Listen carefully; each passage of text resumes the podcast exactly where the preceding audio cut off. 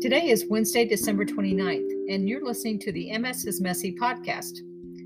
I hope you all are having a very happy and healthy holiday season, getting ready for the new year, which unfortunately is starting out very close to how last year started, with COVID still running wild.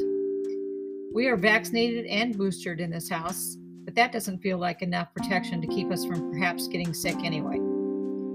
Even though getting a breakout case of COVID is a very real possibility, I refuse to live my life in fear of what might happen. I'm still taking the necessary precautions, but after being with so many family and friends throughout the holidays, feeling emotionally lifted and lighter, I know that I cannot and will not go back to being a hermit locked in my house, afraid of the human contact that we also desperately need to feel connected and loved.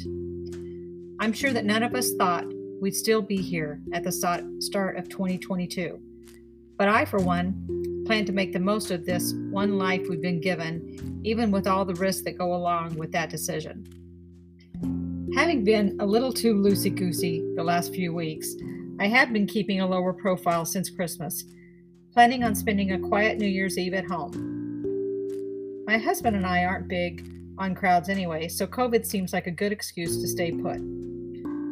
This Christmas season was especially, especially magical because it looks so different than last year, with lots of holiday parties and dinners out, tuk tuk holiday light tours with friends, and the excitement of finally getting to see our niece play college ball in person.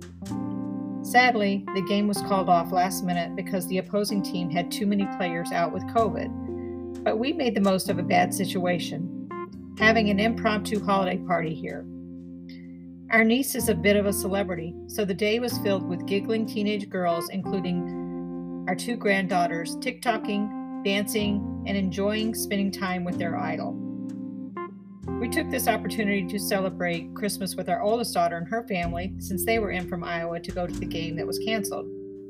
We also had two birthdays to celebrate, so we threw in singing to our youngest granddaughter and one of her friends that was here for the scrapped game. We ended up having 15 people sleep over that night. Our house hasn't been that filled with love and laughter in quite a while, so it's a memory I will always cherish. We've talked about downsizing mostly because the stairs are getting to be a real challenge for me as this disease progresses. But it's really nice to have a home so comfortable for hosting large gatherings. Besides, once I come downstairs for the day, I don't need to go back up the stairs until I'm ready to go to bed.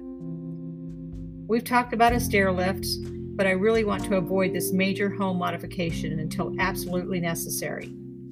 We always thought when all our kids were grown and gone, we wouldn't need this large home anymore. But it seems we always have a house full, which is precisely what the holidays are all about, in my opinion. Happy 2022, everyone.